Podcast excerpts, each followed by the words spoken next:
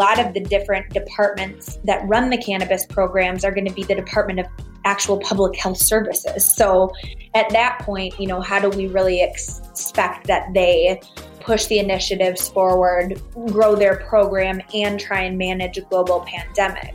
I believe there'll still be about four or five opportunities. And if two or three of those pass, I mean, that's a win for cannabis. It just is.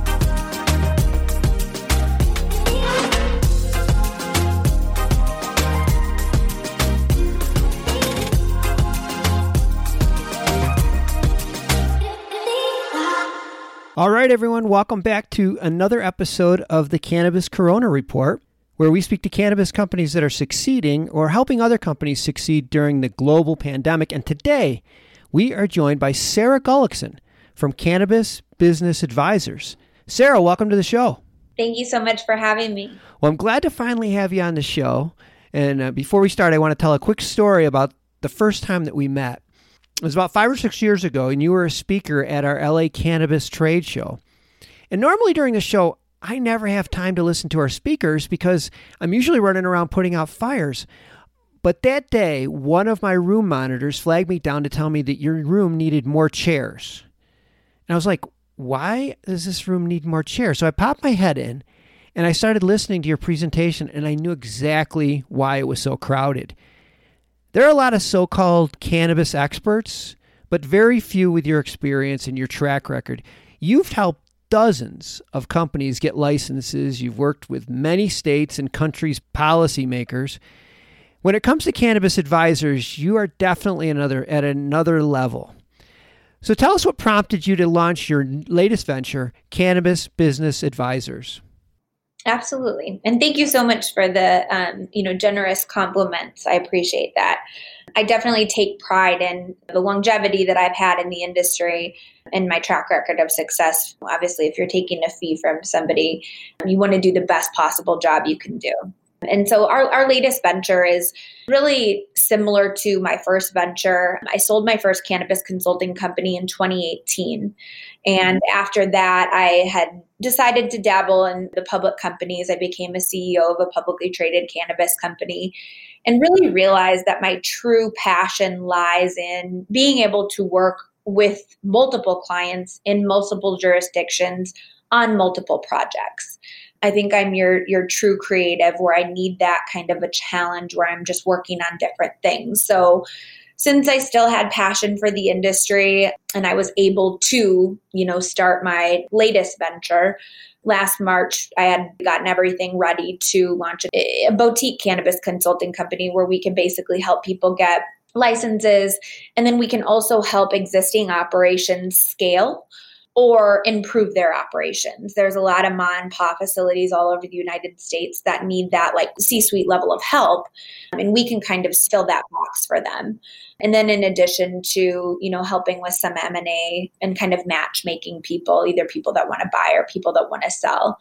So it's been exciting and interesting, obviously launching a new business during COVID you know, this is the time that people need that extra level of assistance. And it's that time that people need that. I always call it Xanax, which is probably the wrong word for it. But, you know, you're having a meltdown, you're freaking out, and you can call us and we can kind of make the situation smoother or better and really service our clients in that way so that they don't have to, you know, have heart palpitations over something that we've seen 16 times and can really sort through for them. You mentioned licensing. And I know you've helped a lot of people get licenses before the pandemic. Can you give us an idea of where we are now? Are there still opportunities in any states to get licenses?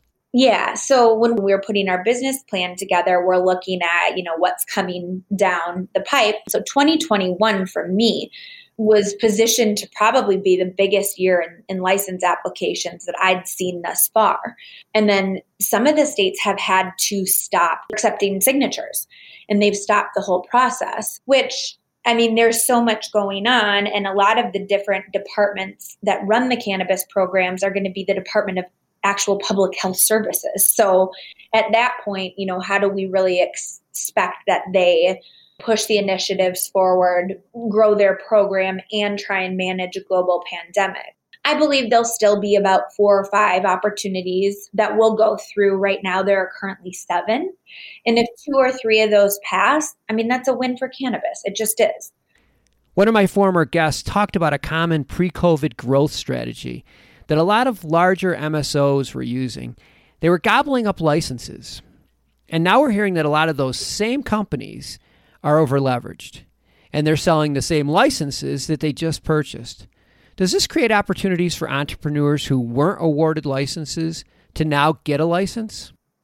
Yeah, absolutely. I mean, I think that there's an opportunity to both purchase those licenses that some of the multi state operators or MSOs aren't planning on opening up. Some of the different governing bodies or departments have actually rescinded some of the licenses that were given because some of the MSOs haven't met their timeline. So the solution for that problem is actually to reopen the application process. So that's a conversation that I'm having right now to basically be able to help fill those voids as well by way of application so that the state can actually re examine what their priorities are and select candidates based on that. You know, I think that the MSOs in the past have pulled a lot of weight and it was easy for the different jurisdictions or municipalities to sign off on the letter of support. And it was really easy for the state to sign off on their application that had scored you know top ranking in states previous.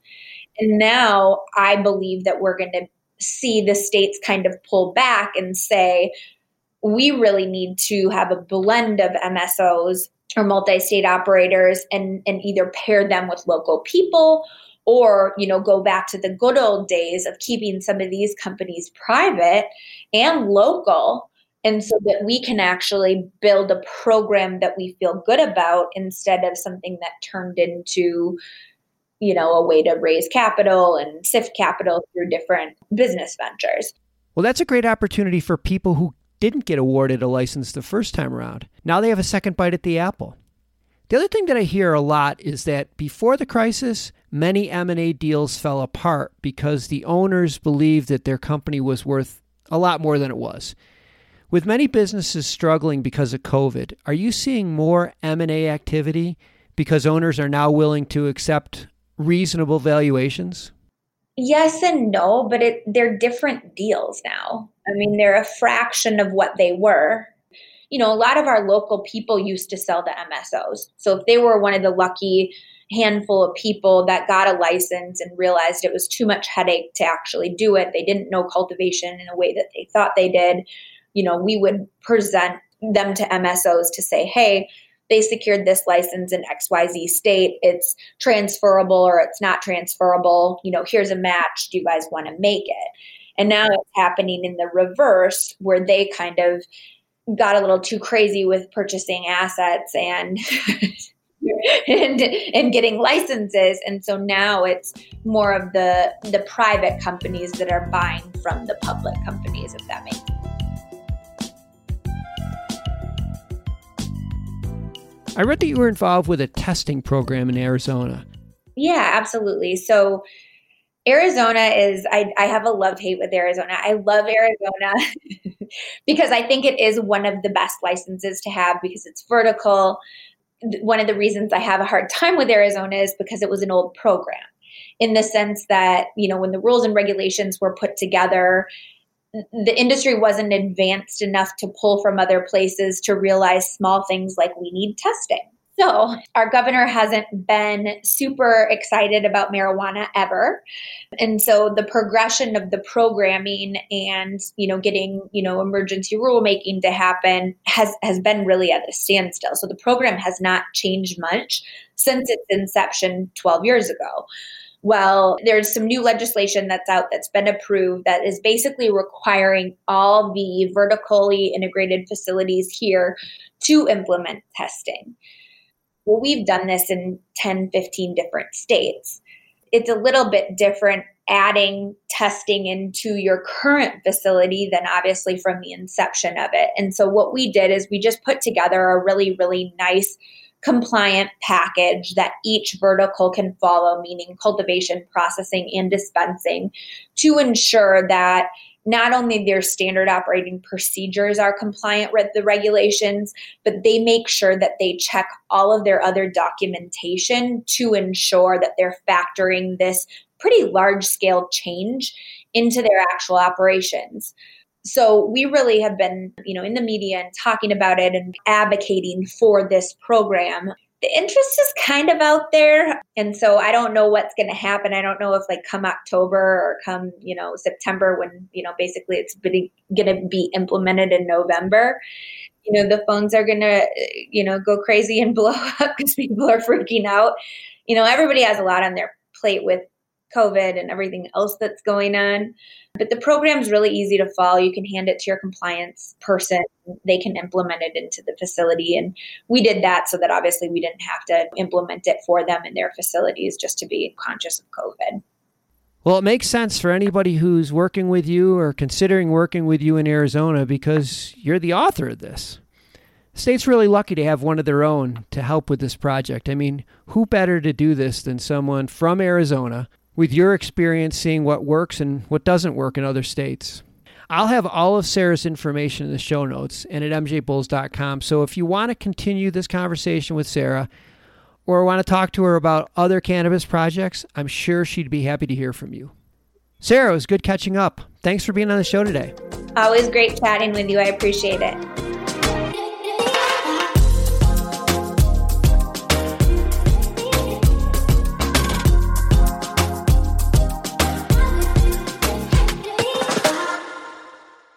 Thanks for listening to today's show.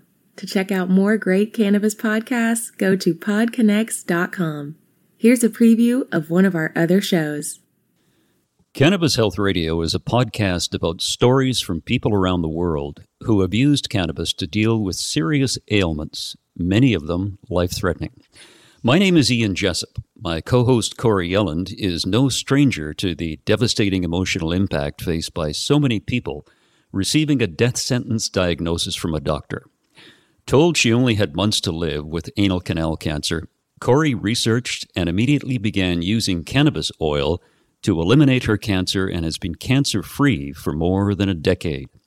She told herself that if it worked, she would spend the rest of her life helping others, which she does tirelessly every day. When you listen to our podcast, you'll hear many stories like Corrie's, along with others who have used cannabis oil for many more ailments besides cancer, such as chronic pain, PTSD, MS, and many, many more. As one of our guests said, your podcast gave me the confidence to save my own life. We regularly get messages from listeners who have heard our podcast and use cannabis to solve a serious health issue of their own or that of a loved one. We hope you listen to these stories and be as inspired and moved as we are with each and every episode.